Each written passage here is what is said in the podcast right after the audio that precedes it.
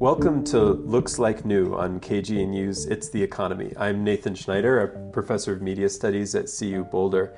This is a show that asks old questions about new technology. We join you on the fourth Thursday of every month on the old fashioned radio, or you can listen online as a podcast. Looks Like New is a production of the Media Enterprise Design Lab at CU Boulder.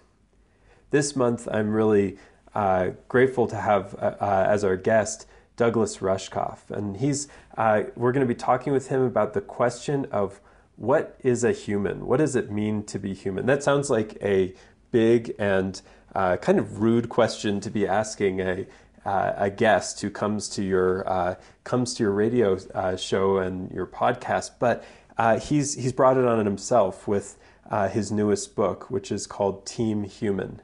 it raises this question of what we mean by human uh, in the first place all over uh, uh, throughout the book. Now, when my grandfather started using a smartphone in recent years, I, I immediately got him a book, uh, Present Shock, by our guest here, uh, Douglas Rushkoff.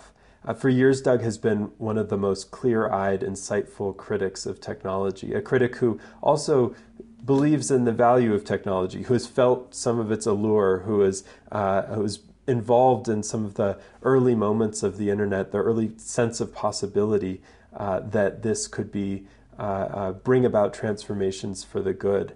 Uh, but his approach shares much with the core idea of this show that we can learn a lot when we reject the idea that new tech has nothing to do with old history and that fundamental questions haven't changed uh, as much as they might seem. And, and, and all of this, all the work he's been doing uh, for the past few decades is brought together into this new book, a manifesto uh, called Team Human.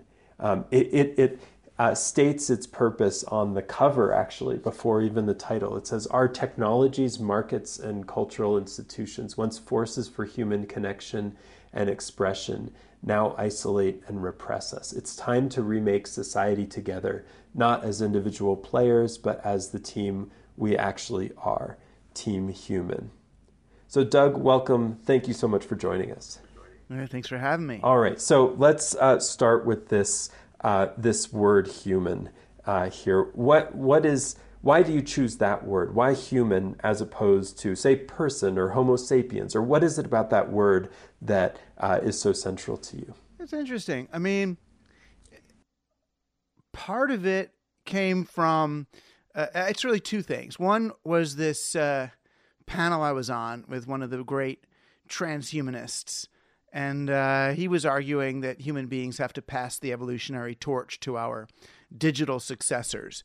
You know, that, that human beings have uh, kind of overstayed our welcome. Computers are more complicated than we are, and that once the singularity comes, we should accept that you know computers can pretty much think smarter, better, faster than we can, and that information will continue on its evolutionary ascent and leave us behind. And our our inevitable extinction should be humbly uh, accepted as our fate.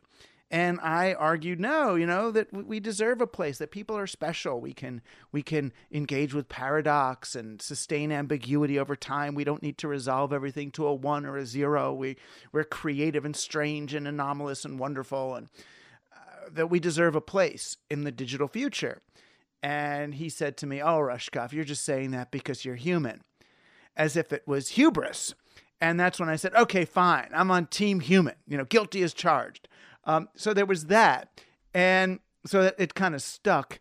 And then the other part was um, I kept getting invited to all of these things about what they were calling digital humanities, as if the way that art and liberal arts and culture and all this kind of uh, strange stuff that people make um, uh, as if the, the, the way we'll stress its importance in a digital age is using digital tools to like count how many thous there are in a Shakespeare tragedy versus a Shakespeare comedy, or create great mind maps or color gradi- gradients for, you know, the, the music of Bach versus the music of Mozart, you know, as if that the, the way that we would somehow elevate the arts in a digital age would be to quantize all of this stuff. And they were calling that digital humanities, that, that the humanities would kind of make this argument for themselves by showing how consonant we are with the values of Silicon Valley. And I was like, look, I don't really like digital humanities. I'm into digital humanism. in other words, what how do hmm. we make these tools serve the human project? Um, so yeah, it became human, almost a a uh, it's about our our species. I mean, Homo sapien. I guess it's it just Homo. It, it starts to get so man oriented, and uh, it felt a little. Uh, I don't know. And, and, Harari's got that that turf pretty well, pretty well staked out too. But it was just a little bit less accessible to me. I, I feel like I understand what it means to be human you know, and human versus robot, human versus machine, human versus system, and uh, uh, it just seemed to to uh, uh, it sort of for me it conjures notions of like the human soul or human purpose or human dignity. Um, so I like it as kind of a, a grounding noun for what it is I'm trying to defend. And the defense is against you just you said systems technology. The the defense is against things that the human has created. Is that is that right? In a large part, yeah. It's basically we develop these systems or abstractions, um, usually as a way of serving some human purpose. Whether it's you know language is an abstraction of our world, and text is an abstraction, radio is an abstraction, the markets or stocks are an abstraction, and all these abstractions are sort of developed originally to serve some purpose, and then sometimes they end up uh, we end up kind of uh, uh, surrendering our purpose to theirs. You know, we forget that they're inventions, and we end up sort of conforming our world to the needs of these abstractions, the needs of these systems and platforms. So, like you said in your in your introduction, it's really easy for us to say, oh, well, this is a problem of the digital. And so we've got to understand computers and technology to understand what's going on here when actually it's not just a problem of the digital. The digital is just the latest system, the latest set of platforms, you know, that we're using to uh, uh, uh sort of uh, uh, abuse or manipulate our, our humanity rather than express or extend it. So in a way, they, you're we're trying to save the human from itself here. The, the human is creating something that is a threat to itself. Yeah, although I guess what's different in this case is unlike you know language or automobiles or industrialism that digital technologies do take on a life of their own. You know you can make a lot of automobiles and a lot of shovels but still they only go when you get in them and drive them somewhere. Whereas, you know, when you create an algorithm and tell that algorithm, please do whatever you can, whatever is necessary to make this woman spend more money, um, that algorithm is going to continue on its little journey and it's going to develop all sorts of techniques to manipulate the women, you know, that we may not even know what they're doing. So, you know, we're, we're setting something in motion that then um, continues on, you know, continues on its own. And that's kind of different about things in the digital age, whether it's nanotech or robotics or genetics or, you know, or algorithms. These things uh, uh, reshape themselves in order to achieve whatever purpose we've programmed into them. And so, are you taking us back? I mean, I, I think, are you trying to take us back to something, to, to for instance, human nature? Is there something about nature that that that uh, is bound up in the human for for you? Are we going back somewhere? Are we reversing yeah, I don't course? Know. I don't know if we're going back somewhere so much as retrieving something. Okay. In other words, I'm I'm more interested in bringing stuff forward that we left behind than going all the way back. So you could go back to, uh, say, and I'm sure you've talked about this a lot on your show. Uh, uh, you can go back to uh, medieval times to retrieve local currencies or to retrieve the commons. It doesn't mean I want to go back to some Game of Thrones existence.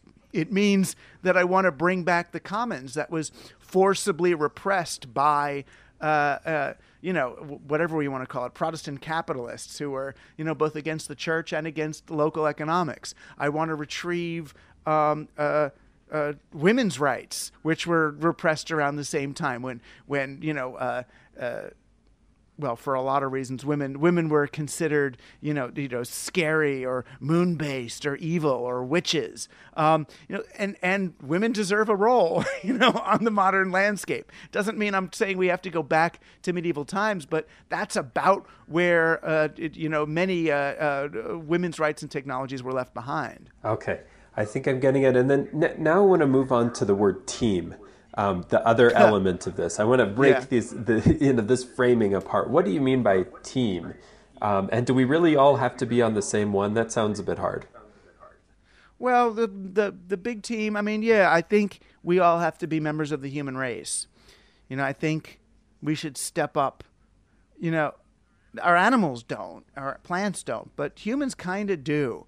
Um, and I think it's okay. I mean, I, if there's another team, the other team would be, I guess, the anti-humans. You know, what's working against humanity? So you know, you could say, okay, so there's team climate change. Um, I don't like that team. You know, there's team. Uh, uh, uh, there's team team detention center. There's you know team prison camp. Um, the, there's team algorithm, I guess, right now, and uh, those are those are teams that I'm I guess that I'm not on, but I see all humans as as on this as one big collective team. And we may not all get along and our issues may be different and you may have a different understanding of humanity than I do or of what rights are, of how politics works or how the economy works, but I do think we have a shared humanity. And I think that now that the world is so very connected, I do think we are going to have to achieve a collective sensibility where we realize that all of us make it or none of us make it. that, that so so yeah, I, I do see that. I mean, it's also the real. I mean, as you, as I said before, the reason I came up with Team Human was when I was accused of being on the human side. So I went, fine, I'm on the human side. I'm on Team Human. But you know, the more I thought about it, the more I came to understand that being human really is a team sport. That evolution, in spite of what we've been told by our our kind of you know libertarian influenced biology teachers in high school, um, evolution is not a battle of survival for you know between the, the individuals. It's uh, uh, really it's the story of how species learn to collaborate and cooperate you know, amongst themselves and with one another to assure, you know, mutual flourishing. And if we look at, you know, the, the trees in the forest are sharing resources through their roots under the ground. They're not competing for sunlight. It's the ones who get the sunlight are sharing resources with the ones who aren't getting it. And when they shed their leaves, the little ones who are shaded by the canopy of the bigger trees end up sharing back um, in those winter months. So if we understand you know human beings as uh, if we are on the top of some evolutionary ladder, it's really just a reflection of the extent to which we've evolved the capacity for collaboration and cooperation, you know, through language and food sharing and even the media that we use, um, then yeah, we're a team. So when I say we're a team, it's to try to help people who believe that the object of the game is to earn enough money to insulate yourself from the rest of the world or to insulate yourself from the problems that you're creating by earning money in that way, that's a very individualist understanding of safety. Can I build tall enough walls to keep out the other ones? And it's like, that's a losing game. So if I can reframe safety and security as no, no, no, your safety, your security is going to be the extent to which you are connected with your teammates um, and and you can you know support one another, then uh, I think we end up you know in a in a a much more likely place for the sustenance of our of our civilization. So, if you were like a sportscaster following Team Human, uh, you have a great voice for that, by the way. Uh, how what uh, uh, particular matches would you be following right now? What are the what are the matches that we should be paying attention to? What what if if we had uh, cards, you know, trading cards for Team Human? What would be the statistics on the back that the geeks should be paying attention to and, and, and following and trying to keep track of? What should we be looking at? Um. Well, I would hesitate to use metrics. Oh yeah, sorry that could get us you know, too much the, into into that that system obsession, right? In a way, yeah. Well, whatever number you put on the wall is going to be the number that we get. Right. So, you know, for a while we thought GDP was a measure of wealth until we realized, oh my gosh, it's not a measure of wealth at all. Um, it's you know, it's a measure of of in some ways environmental disaster and you know if everybody gets cancer today the gdp goes up because we're all spending all our money on cancer cures so uh, I, I'm, I'm tricky that way. I would say the way the way to know if we're moving in a collectively pro-human direction i guess would be you know how much time are you spending with other people in in unmediated ways? Uh, how uh, how much is a recognition of essential human dignity a part of our conversation? Uh, how do we understand school? Do we think of school as a place to train young workers for um, for the workplace or as a place to celebrate and grow uh, uh, great you know uh, minds and uh, uh, to to extend you know the the, the dignity of learning? Uh, so things i guess things like that you know how how central is the human experience and the soul and art and compassion to to the way we move through our lives. And on the contrary how uh, how successfully have we, you know, minimized the impact or the seeming reality of these, you know, competitive models that we've used to achieve certain, you know, uh, uh, market uh, goals? You're listening to Looks Like New. We're talking with Douglas Rushkoff, author most recently of Team Human. Now, Doug has offered copies of his book to the first five people who contribute more than uh, $60 at uh, kgnu.org, indicating there as you contribute that you'd like a copy. So please go ahead and, and do that now and, and uh, uh, uh get a free signed book of Team Human. Yes, signed copies, no less. You know, and just so you know, you know, these are copies that are I just mail. I buy them and mail them. It's not like you know people think. You know, some people think every time you go on the radio you get paid, even to do that. You know, first not Nathan's not getting paid for this. I'm not getting paid for this, and and I'm sending the books myself, and it's not to sell my friggin' book. I'm sending the books to help support a live, local, terrestrial, nonprofit radio station. I mean, and this is.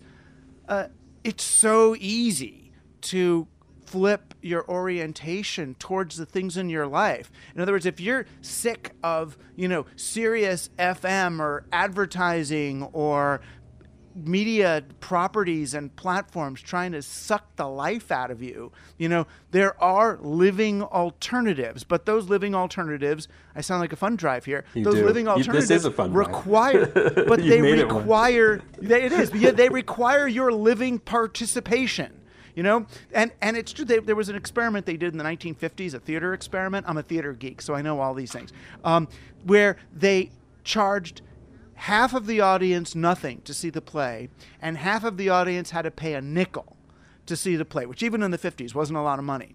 And whenever they did that, the half of the audience that paid the nickel had a, a, a subjectively better experience of the play. They liked the play more. And it's not just because, oh, I spent all this money, you know, because it's not enough money to have invested, but it's because they participated, at least with the nickel, you know, they were part of it. And when you experience yourself as part of your local terrestrial radio station, you open yourself up. You feel much, uh, uh, you don't feel guilty about opening yourself up and accepting the tremendous value that's coming back at you. That's right. Well, don't take my word for it. Uh, go to kgnu.org, uh, contribute $60 or more, and, and, uh, uh and have the opportunity to get a free signed book. We'll be right back. This program is brought to you by the KGNU listener members and by Quish Sustainable Wealth. Okay, all you heroes out there, time to pull up your bootstraps and get ready for KGNU's Honky Tonk Hero Show. That's right, each and every Saturday morning from 6 to 9 a.m., KGNU presents the finest classic country and honky tonk music around. From Bakersfield to Austin to Nashville, we're fixing to serve up a heaping dose of fiddle, pedal steel, and Telecaster guitar to go with that first cup of Joe. So set that dial every Saturday morning from 6 to 9 a.m. to Honky Tonk Carols, right here on your community radio station, KGNU, Boulder, Denver, and Fort Collins, and KGNU.org. Whose honey are you? Whose tea sweet? Welcome back to Looks Like New on KGNU Radio, a show that asks old questions about new tech. This month we're speaking with Douglas Rushkoff, author of Team Human and many other books, founder of the Laboratory for Digital Humanism at the City University of New York, Queens. And he also has a great podcast that is also called Team Human that I really recommend uh, uh, checking out if you haven't uh, already. I've been on it, but many, many more illustrious and, and thoughtful, brilliant people have been on it as well. It's a, it's a fantastic resource. Um, so, with that, uh, uh, uh, noting here your uh, educational role at the City University of New York, and you've you've talked in the in the previous segment about the the question of education, education as a metric of of how much we are uh, uh, uh, doing uh, justice to our humanity. What does what about education matters to you when you go into a classroom or when you uh, show up at, at, at your at your job at the university? What do you hope uh, to convey? What do you hope to be able to do as an educator? I mean, I guess a lot of different things. I mean, uh, first off, I really believe in education for its own sake. You know, I'm a big I'm a big believer in, in public education and the original goals of public education, which were, you know, compensation for the coal miner so that when he gets home after a long day in the mines, he can open up a novel and appreciate it or read the paper and understand the news stories and participate meaningfully in, in representative democracy. So uh, first and foremost, I want students to come in and realize that they matter, their minds matter, their thoughts matter, that we are here um, in some sense to to uh, uh, invite them to uh, celebrate and explore their their their mind and their purpose and their reason for being here. It is, I admit it, that that that it sounds elitist in a way, but it shouldn't. Every human being should have the luxury of thinking about who am I? Why am I here? What's the history of my of my civilization? what role do I want to play in the time that I'm going to be present on this planet? That uh you know, what's my what's my place in the human story is very very real.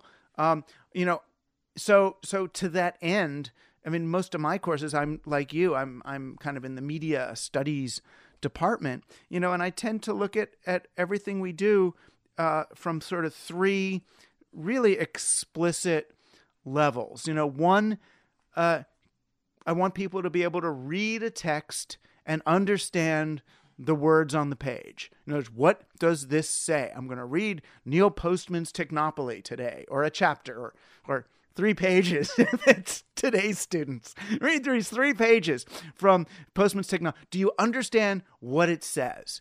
You know, first. Second, I want them to start to uh, be able to explore the the underlying assumptions. In other words, what is Neil Postman assuming? What is Neil Postman's sort of uh, uh, mental set?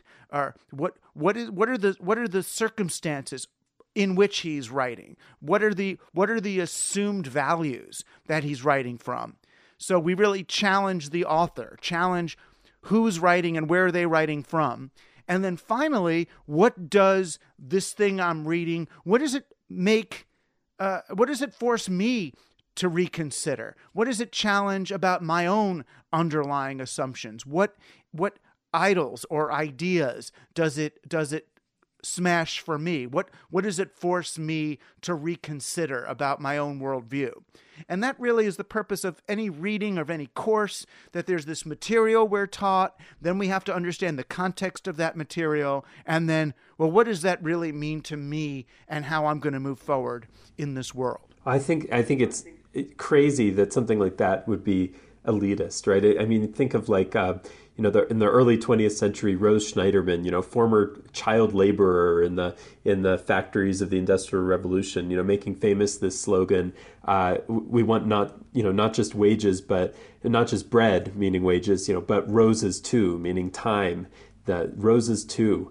Uh, as a as a central demand for the, for the labor movement, you know, and, and, that's it was a, a fundamentally anti anti elitist uh, position, saying, you know, we as workers, as as regular people, want to have time that we can decide what to do with, you know, to to become right. fuller people.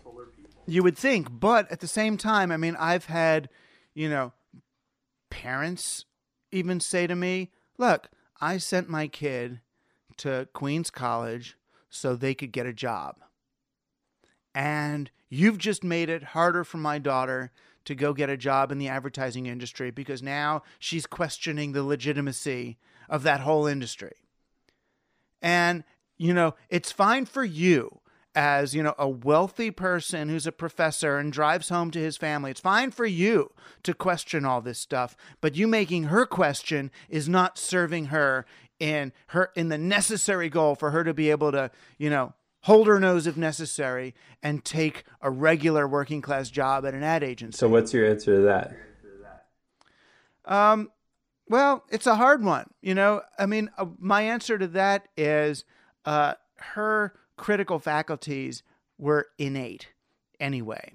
And if she's going to be in this place subconsciously knowing that she's contributing to you know, making kids smoke Juul cigarettes or numbing their minds and getting them addicted to Facebook and all that, then she's going to have to cope with it in whatever way she does. She's going to drink, her marriage will suffer. She all she's going to be a dissatisfied human being. Whereas if she can at least go walk into these these worlds with her eyes open and think, well, look, every single meeting that I go into, every single uh, planning session, I can be aware of what is the ethical line that we shouldn't be crossing. I can influence this. I can, you know, steer this company towards something that that I can live with. Um, she's empowered to do that, uh, and and frankly, there's no job waiting for these kids anyway. You know, you know, if if anything, what's going to make them more uh, economically resilient and self sufficient is going to be a clear headed understanding of this landscape, how this landscape works, and what these employers want from from their from their workers rather than to just kind of put blinders on and learn these these you know uh, today's uh, data entry tasks. Well, education, it seems to me, has always been a gambit. You know, on the it, it's always this this kind of paradox between, on the one hand, trying to persuade the society around it with its cynical short termism that this kind of thing is useful, and then on the other hand, kind of trying to create space that subverts that whole logic. You know, and it, this seems to me an old challenge, but it's something that we are certainly facing with a kind of renewed urgency right now.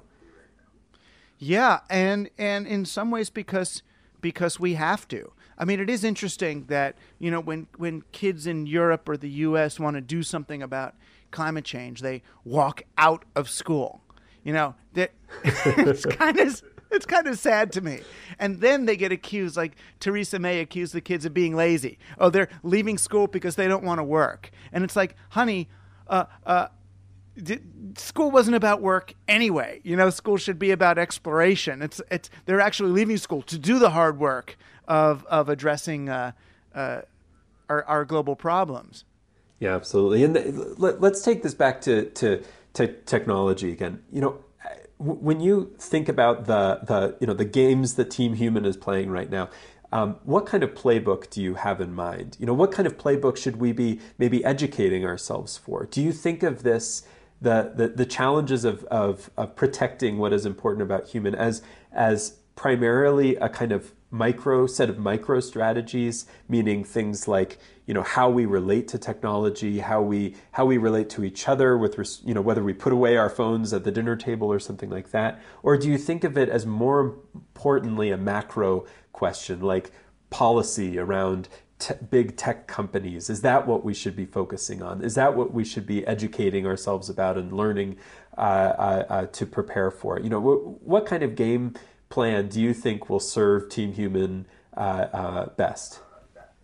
I mean, it's interesting. I mean, my my previous, you know, four or five books were way more about like policy and business plans and you know what we can do. So okay if we're in a growth-based extractive economy i looked at the tax code and said okay what if we reverse the capital gains tax with the dividends tax? So instead of rewarding companies for growing larger and punishing them for earning revenue which we do, you know, what if we made it the opposite? What if we, you know, made it so people want to get lots of dividends on their stocks and they don't want to see the companies grow by by, you know, ch- changing the tax code or, you know, advice to founders of companies explaining, well, look, you actually don't want to have the largest valuation because then you're going to have to pay back a hundred times, you know, that valuation to these investors. You, what you want is the smallest valuation possible and to take as little money as you can from investors so that you can keep the company doing the thing you want to do and not have to pivot like Facebook does, you know, to become a big evil behemoth instead of some kind of social network. So I feel like I, I spent a bunch of books giving the practical, here's what you can actually do. But, you know, for the most part, you know, those, those, I guess those specific recommendations end up getting twisted or bastardized or compromised, you know, into uh, ideas that just help companies keep doing what they're doing and make some little nod to you know universal basic income or you know some nice you know fake cooperative strategy. And i i i wrote team human to look more at well what can we do on almost a behavioral spiritual ideological uh, uh, uh, almost on the level of consciousness uh, uh, to to affect the kind of change that we want. So yeah, I'm I'm uh, uh, while I still do, you know, I'm advocating even in the book, advocate for the commons and platform cooperatives. Um, I'm looking more at rather than how do we readjust the systems themselves to be more accommodating of humans, I'm thinking, how do we increase our immune response as a culture and as individuals? How do we, you know, strengthen our vitality? It's kind of like, you know, looking at the problem less from the perspective of an allopathic doctor who's going to attack the disease with antibiotics and more like some holistic doctor who wants to increase the vitality of the organism so it fights off the disease or or is less, you know, is just more resistant to these, you know, ridiculous uh, uh, uh, systems and diseases. So I'm looking at how do we re-socialize? How do we help people learn to look in one, an- one another's eyes again? How do we help um, young people celebrate who they are rather than throw iPads in their hands and tell them to, you know, uh, do better on the next assessment of their math ability? So- how do we help people find, you know, find the others and engage meaningfully with them? How how um, how much does that involve retreating from technology to you as opposed to going in? I mean, you, you wrote a book, uh, an earlier book called uh, "Program or Be Programmed," right? And and uh, and you, you reference that a little bit here too, um, where you're encouraging people to go into technology in order to keep it from um, uh, uh, essentially dehumanizing us, which is different from that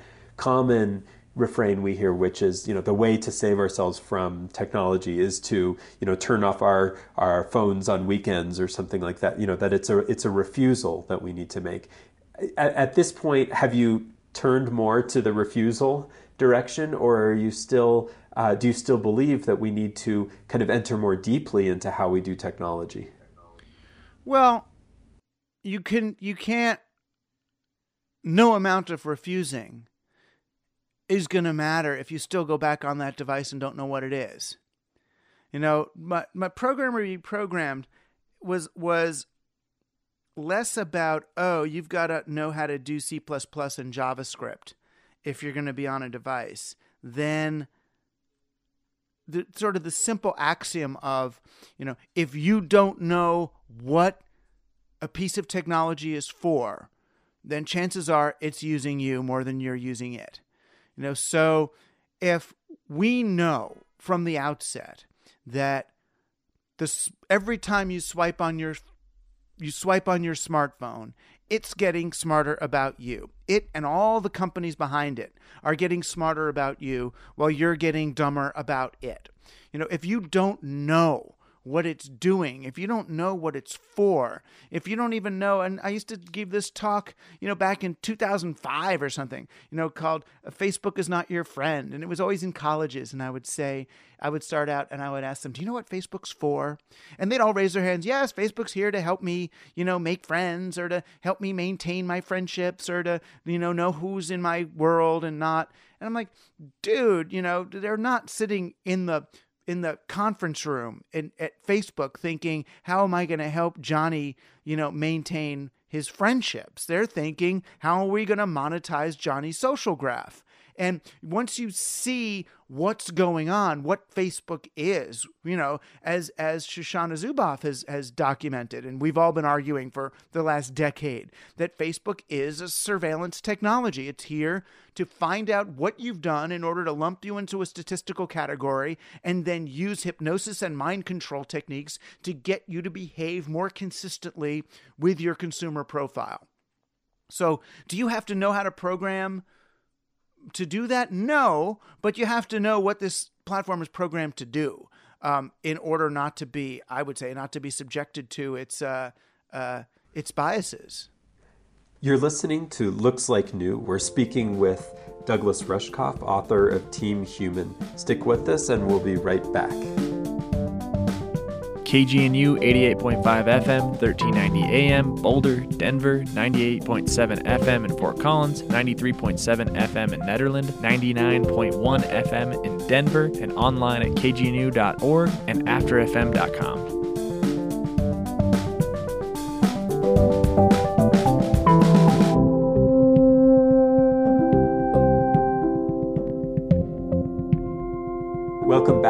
to Looks Like New on KGNU Radio, a show that asks old questions about new tech. This month, we're speaking with Douglas Rushkoff, author of Team Human and many other books. Now, Doug has generously offered uh, five copies of his book to the first five people who contribute, signed copies uh, uh, of his book straight from him. Uh, uh, for people who contribute more than $60 uh, to KGNU at kgnu.org. Indicate as you contribute uh, in the comment field that, that uh, you'd like uh, a copy of the book, and the first five people who do that will get one. thank you so much for doing that, Doug, and, and thanks for joining us again. It's a pleasure. You know, it's interesting. We were just talking about um, sort of the difference between the uh, media literacy? Do we just understand how to program this stuff better in order to, to have a good defense? Or do we just get off the stuff? And I'd have to admit that in, in this latest book, uh, I'm arguing pretty much less about understanding the tech than making the tech less central and making other people more central. And and you know, really since 1998 when I wrote an article for Adbusters called The Sabbath Revolt, I've really been arguing that people take the time to withdraw. You know, the Sabbath was such a great invention, a one seventh rule. One seventh of your time you're not going to spend, you know, immersed in the market, in production and consumption and technology. And I'm going to celebrate instead the fact that I am sacred just the way I am, that I come in you know, with an essential amount of dignity, that, that Mr. Rogers is right and that we are special just the way we are. You know, I think people really do need to touch that that transcendent quality of human existence um, in order to make it through this next uh, period of our civilization. Now, who who are you trying to convince of any of this? When you were writing this book, uh, uh, who was on your mind? Um, really, in some sense, everybody.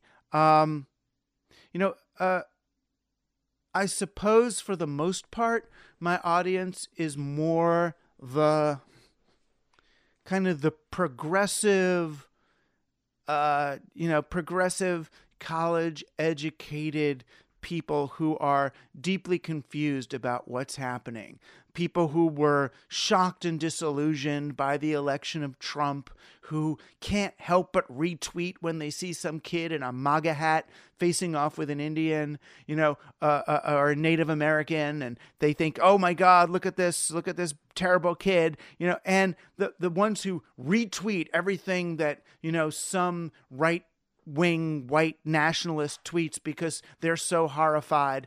I think it's really to tell them, look, dudes, you know, you're all behaving on automatic. You are as much the problem as any of the people that you're upset about. You've been reduced to your brain stem, and it's time to slow down and and start thinking about what you're doing and learn you know that all these people you you are looking down on they're human beings too. And you've got to figure out you know just as you're afraid of them and you get so horrified by a weird tweet they're afraid of you and horrified by your tweets. And and maybe it's not those other people that are the problem but the medium that we're using to understand each other. So uh, you know for, I hope this doesn't sound ageist here. You know, this is this is one of our, our new anxieties, right? Uh, and an and an important one. But how much of this is is age speaking for you? You've been at this for longer than most people blabbing about tech uh, uh, around now. How much of this is feels like it's coming out of just the length of experience that you've had uh, engaging with you know society and the internet? Um, maybe even kind of hormonal shifts. I mean, how much of this is is a kind of uh, uh, is is is, is an experience out of that out of the just the time that you've been doing this? The the scholarship or rationale behind it might be, you know, some songs of experience here. But you know, when I see that the the Danish girl, who what is she, fourteen years old? You know, going up about climate change. And uh, where does she get it from mm. then? You know, did she read? You know, uh, does she know what a Spenserian sonnet is, or uh, uh, did, she, did she study the transition from medieval to Renaissance economics, or did she read all the volumes of Marx, or just one, or none? Um, so no, I think if anything, um, uh, this is a a uh, I've pushed all the way back to my original sensibility. You know, this is the the right now I'm writing the way I used to write in 1991. Mm, mm. You know, except with you know, with a bunch of Adorno and Horkheimer and under my belt to know that oh my gosh, I mean, yeah, they were they were right. Um, but but the the the advantage of the, of age is that I can articulate what people are feeling who may not have the experience in writing or thinking or philosophy to be able to articulate what's wrong with it. That I can bring a certain intellectual rigor to the analysis of a situation so that I can say, oh, okay, I get that we all have the intuition that something's messed up here. This is what's messed up. And here's the theorist who explained how that happens. Here's three examples in history and one from the Bible of this particular stripe of messed upness.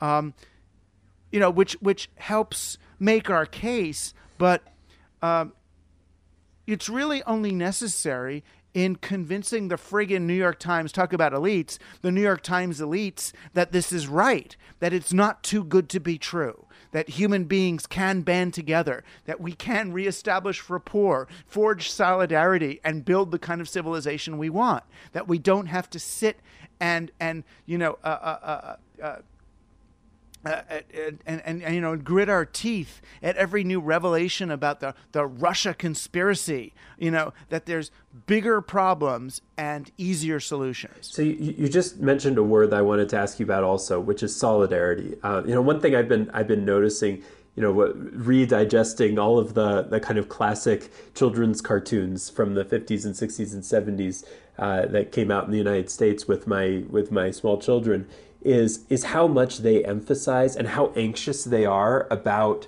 um, kind of a flip side of solidarity. They're so much focused on what seems to be a very um, you know, radical affirmation of individuality, uniqueness. You know, uh, discovering your yourself. R- Rudolph the Red-Nosed Reindeer. You know, the original old movie created by a corporation. You know, to sell stuff.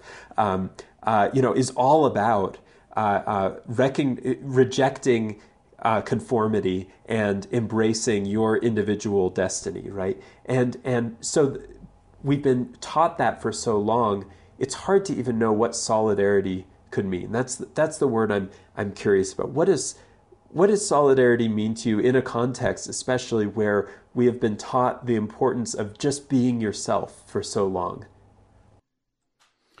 Um, it's interesting. On on one level,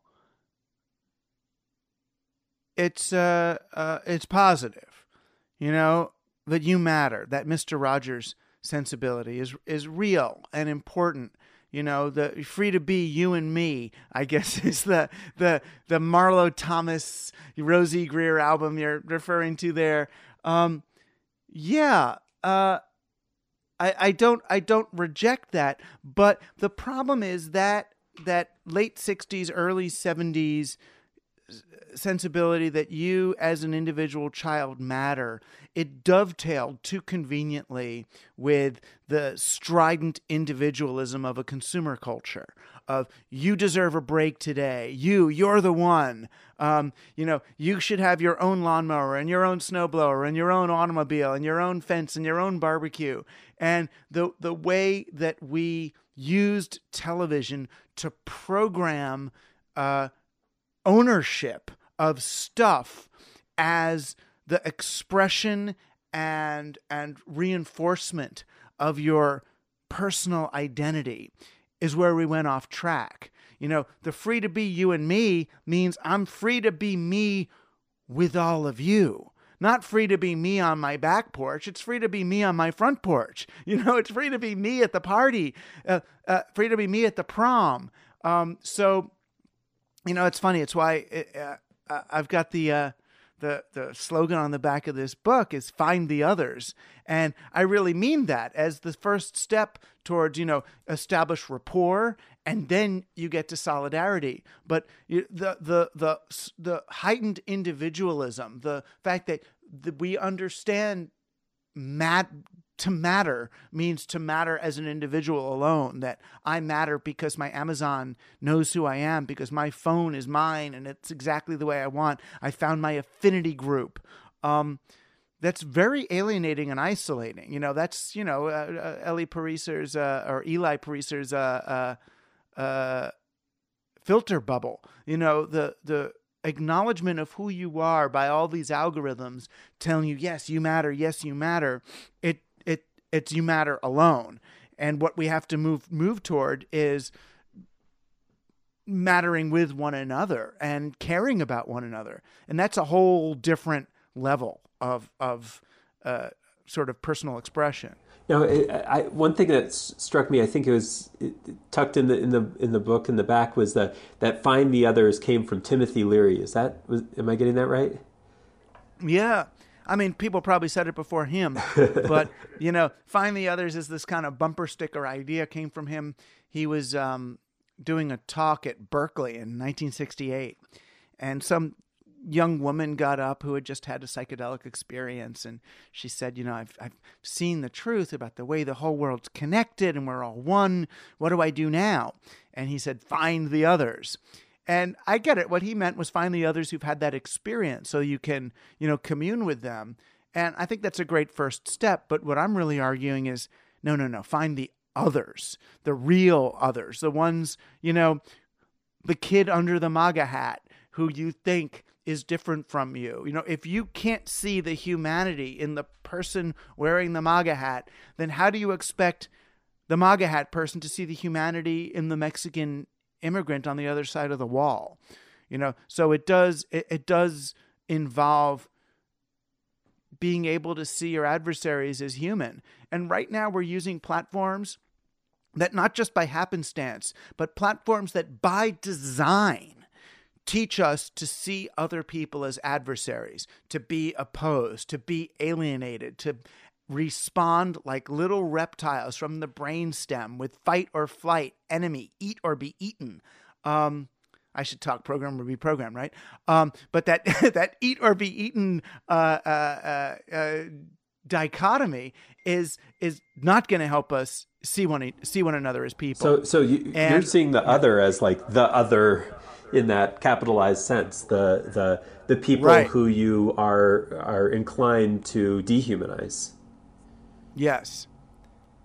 Yeah, there, there's this this crazy notion that's been stuck in my head for for for years that Erik Erikson, the the uh, uh, psychologist, used the, this notion of subspeciation, the, the the way in which in which human beings seem to have this need to um, uh, to see others as as being of a different species, actually, um, and and that we some of our belief systems are structured in a way, you know, like our language games on the right and left, you know, where we we seem to be uh, uh, uh, programming ourselves to use language in a way that's going to piss off the other side, right? You know, it's almost intended for that purpose. You know, we learn how to be politically correct in order to make sure that if anybody who is on the other side of a divide hears us, they get really upset. You know, they're they're triggered in some way by something that we're saying.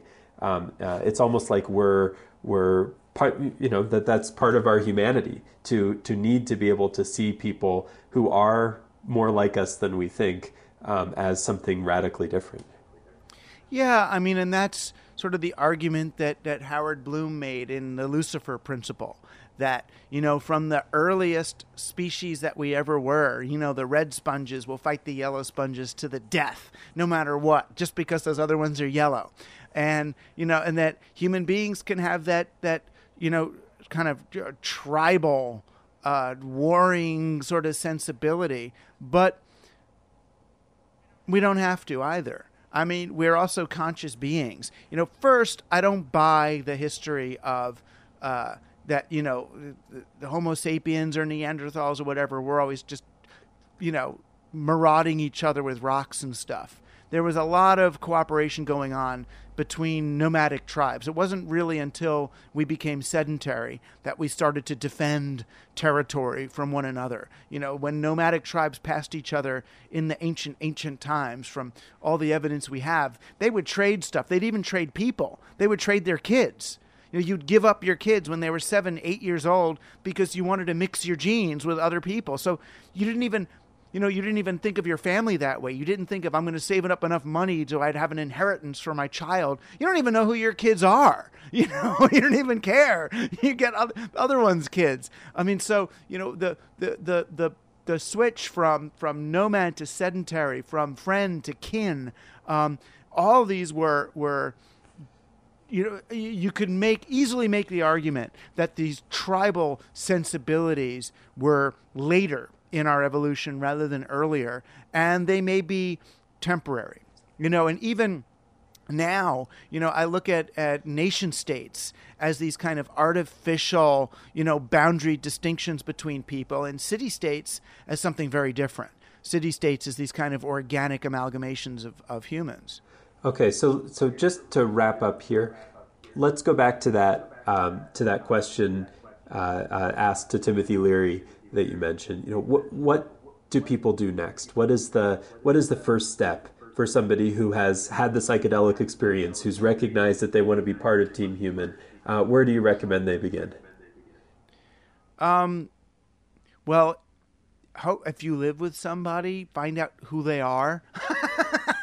I mean, I mean, seriously, uh, um, start to meet some people around. Try to, um, you know, especially when you're in public, you know, go off your device and look around, see who's there, get to know your neighbors, um, offer favors, accept favors from other people, um, find out who else is in your workplace, and you know, try to engage with them as humans.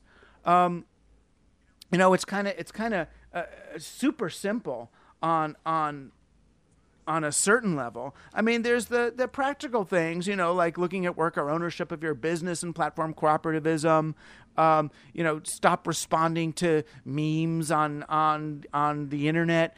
Um, start to celebrate the weirder, anomalous things about you. Um, think before you pick up a technology. I mean, if, as long as we're talking about drugs, I mean, remember that every one of the technologies, every one of the media that you use are drugs.